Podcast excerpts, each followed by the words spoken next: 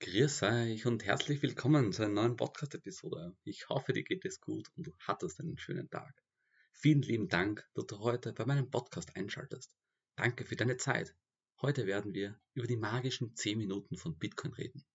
Also starten wir mit den drei Grundfragen, die wir heute besprechen. Erstens, warum genau zehn Minuten? Was geschieht, wenn man die zehn Minuten verändert? Und was beeinflusst die zehn Minuten bei Bitcoin? Starten wir. Bitcoin verwendet einen Algorithmus namens Proof-of-Work oder auch genannt P O W, um neue Blöcke zu generieren oder zu erzeugen. Dieser Algorithmus erfordert von den Minern eine einfache mathematische Aufgabe, die gelöst werden muss, die als Mining bezeichnet wird. Wie das Mining funktioniert, haben wir schon mal besprochen in einer anderen Episode. Schaut da gerne mal rein. Kurz gesagt wird also die Difficulty, eine Schwierigkeit, festgestellt. Man muss die Daten also hashen. Dies probiert man so lange, bis die Difficulty eingehalten wird. Das heißt, man schaut, dass so viele Nullen beim Hashen vorne sind, wie benötigt werden. Es ist also eine einfache Wahrscheinlichkeitsmethode, um einen Block zu minen. Es ist also nicht schwer. Man könnte es grundsätzlich auch händisch machen, doch dies würde viel zu viel Zeit dauern. Die Schwierigkeit dieser Aufgabe wird automatisch angepasst, um sicherzustellen, dass neue Blöcke etwa alle zehn Minuten generiert werden, unabhängig von der Art der Anzahl der Miner im Netzwerk oder der Rechenleistung, die sie bereitstellen. Das heißt, mit mehr Energie in das System gesteckt, würde man schneller die Blöcke finden als die zehn Minuten. Die Schwierigkeit muss also erhöht werden. Es müssen also mehr Nullen vorne sein wie vorher. Dies geschieht auch umgekehrt, wenn die Energie im Netzwerk sinkt. Man schaut also, dass im Durchschnitt alle zehn Minuten ein neuer Block gefunden wird. Es kann natürlich auch sein, dass man zufällig hundert Blöcke in zehn Minuten findet, das ist aber sehr, sehr unwahrscheinlich. Im Durchschnitt wird es aber dennoch alle zehn Minuten sein. Die nächsten dauern einfach dann wieder länger. Durch das Erzwingen einer konstanten Blockzeit wird eine gleichmäßige und vorhersagbare Rate der Bitcoin-Erzeugung ermöglicht. Dies erleichtert die Verwaltung der Geldmenge und stellt sicher, dass das Bitcoin-Netzwerk reibungslos und stabil funktioniert. Ich weiß also genau, wann wie viele Bitcoins in Umlauf sein werden und sind und wann welche wie viel gemeint wird. Man kann also alles perfekt mathematisch nachvollziehen. Die durchschnittliche Zeit, die für das Mining eines Bitcoin-Blocks benötigt wird, beträgt ungefähr zehn Minuten. Und dies ist kein zufälliger Wert, sondern eine bewusste Entscheidung der Entwickler von Bitcoin. Die Entwickler sind ja Satoshi Nakamotos, man weiß nicht, ob es ein Er, ein Sie oder ein Es ist. Das Bitcoin-Protokoll ist so konzipiert, dass es die Schwierigkeit des Minings automatisch anpasst, um sicherzustellen, dass ungefähr alle zehn Minuten ein neuer Block gemeint wird. Wenn es mehr Miner gibt, die um die Belohnung für den nächsten Block konkurrieren, wird die Schwierigkeit einfach angepasst und aber automatisch erhöht, um sicherzustellen, dass weiterhin etwa zehn Minuten dauert, um einen neuen Block zu finden. Wenn es weniger Miner gibt, die konkurrieren, wird die Schwierigkeit einfach angepasst und sie wird, die Schwierigkeit wird gesenkt.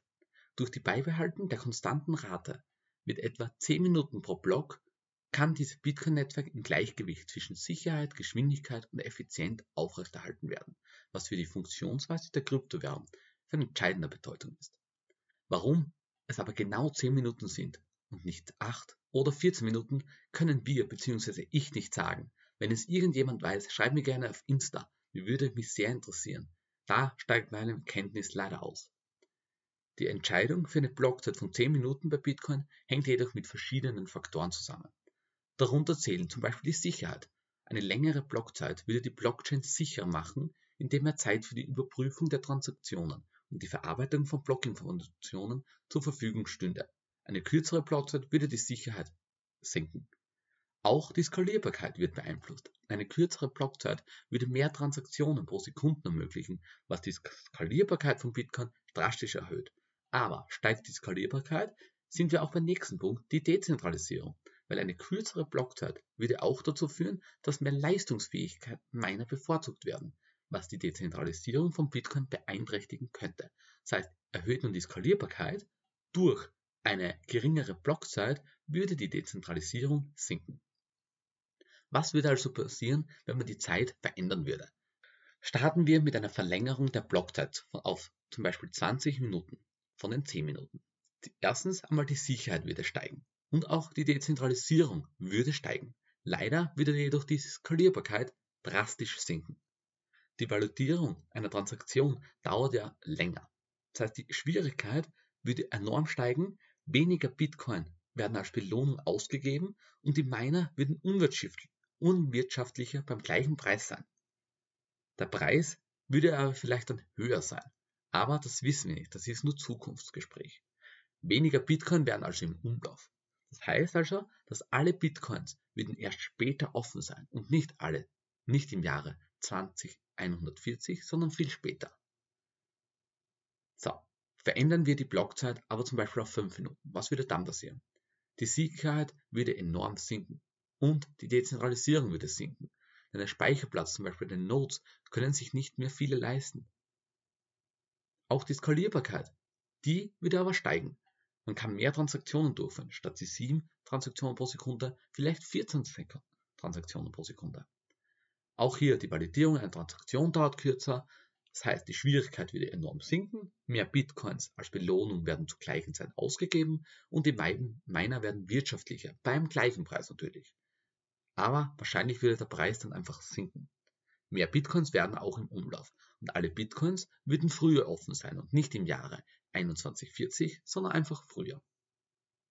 Daher haben die Entwickler von Bitcoin nach sorgfältiger Abwägung alle Faktoren beschlossen, dass die Blockzeit von zehn Minuten am besten geeignet ist, um das Gleichgewicht zwischen Sicherheit, Skalierbarkeit, Dezentralisierung zu erreichen. Eine kürzere oder längere Blockzeit könnte diese Ziele gefährden. Das Wichtigste ist jedoch, dass die Dezentralisierung beibehalten wird. Die gleichen Themen wären hier mit der Blockgröße. Auch hier würde die Dezentralisierung niedriger werden, wenn die Blockgröße sich erhöht. Hätte man Bitcoin mit fünf Minuten gestartet, müsste es jedoch doppelt so viel Bitcoins geben, damit es auch diese im Jahr einundzwanzig vierzig ausgegeben werden bzw. offen werden. Es gibt also sehr viele Dinge, warum das so ist. Warum genau zehn Minuten, werden wir aber höchstwahrscheinlich nie herausfinden. Was sich der Satoshi Nakamoto gedacht hat, werden wir nie erfahren. Wir können leider nicht in seinen Kopf schauen. Es ist aber auch nicht wichtig. Wir wissen, dass es so ist und das ist gut so. Mit dem sollten wir jetzt arbeiten und uns weiterbilden. Also, was haben wir heute gelernt? Warum wir zehn Minuten pro Blöcke Zeit haben, welche Faktoren diese zehn Minuten beeinflussen und was geschehen würde, wenn wir dieses ändern würden. Ich bedanke mich ganz von Herzen für deine zehn Minuten. Genau das ist der Grund, warum meine Podcast-Folgen nur zehn Minuten gehen, weil jede Episode einen eigenen Blog ist und somit habe ich meine eigene Podcast-Blockchain. Schaut mir gerne auf Instagram vorbei unter bitcoin punkt energie punkt zeit. In den Shownotes findet ihr die ganzen Links zu meiner Telegram-Gruppe, Facebook-Gruppe und so weiter und so fort. Auch einen Spendenlink findest du darunter mit einem Q R-Code. Natürlich auch über Lightning. Ich wünsche euch jetzt noch einen wunderschönen Tag und auch eine wunderschöne Woche. Und das war die zweiundzwanzigste Folge von Bitcoins Energie und Zeit mit Sebi. Ciao!